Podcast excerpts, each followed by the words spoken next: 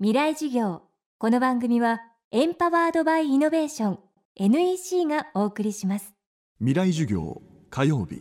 チャプター未来事業月曜から木曜のこの時間ラジオを教壇にして開かれる未来のための公開授業です。今週の講師は明治大学情報コミュニケーション学部長石川雅人さん。専門は認知科学特に人工知能の技術開発に長年取り組んできた方です。研究の一環としていわゆる超常現象にも注目。科学者として超常現象を解き明かそうという取り組みも続けています。今週は幽霊や超能力と呼ばれる存在が現在の科学ではどこまで説明できるのか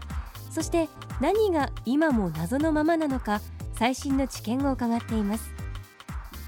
未来事業2時間目。今日はテレパシーや投資能力といった不思議な力を現代の科学はどう捉えているのかを伺います。テーマは人間が備えている超能力らしきもの。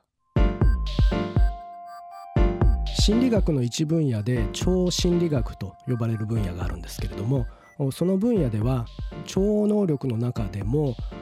物理学的にはどうもありそうもないよなっていうような能力について実験をして確かめているんですね。その結果としてテレパシーとか投資とか呼ばれる現象については物理的にはなさそうだと思われてるんですけれども実験を積み重ねていくとある程度の小さい確率なんですがある程度の可能性でですねそういった現象がどうもあるらしいというそういうデータが出ているんです例えば投資の実験は写真4枚でどれかというような4者択一の実験形式で長年行われていまして偶然ですと25%しか当たらないところをだいたい33%ぐらい当たるとこういう結果が出ています。これはあの物理的な刺激以外に、え人間は何かこう刺激を感知する方法があって、えでもまあその確率は非常に低い小さな効果であるとこういうことです。まだこれを説明する理論はありません。データだけが示されていて、え理論はまだ作られていない。でもそのずば抜けた能力のあるスポーツ選手とかですね芸術家とかですね企業経営者の方なんかはですねその能力の一部にこれに関係した力を使っているのかなっていう感触はありますね。それはなぜそう言えるかっていうと例えば芸術家の人たちを連れてきて実験をさせると一般の人たちの実験の結果よりもいい結果になるんです。ですから芸術家の人たちはそうした能力をこう発揮するようなトレーニングを積んでるのかあるいは発揮しやすい、えー、心理傾向も持っているのかもしれません。あの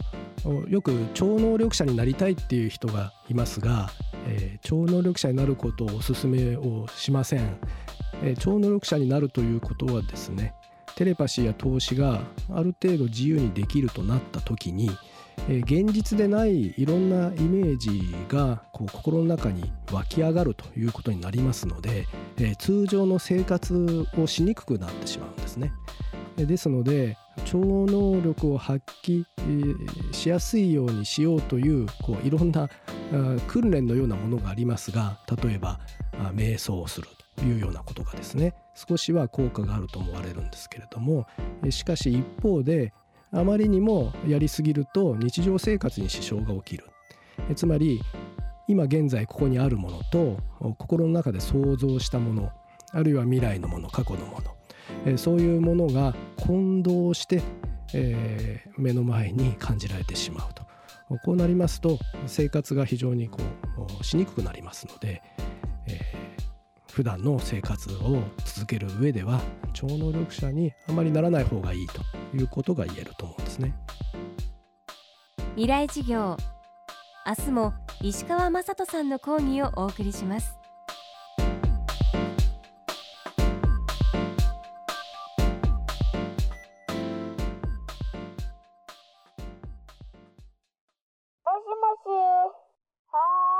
一本の糸でつながる糸電話覚えていますか？今世界の情報をつなぐ糸は光海底ケーブル。NEC は地球5周分20万キロの実績で世界とあなたをつないでいます。NEC 未来事業。この番組はエンパワードバイイノベーション NEC がお送りしました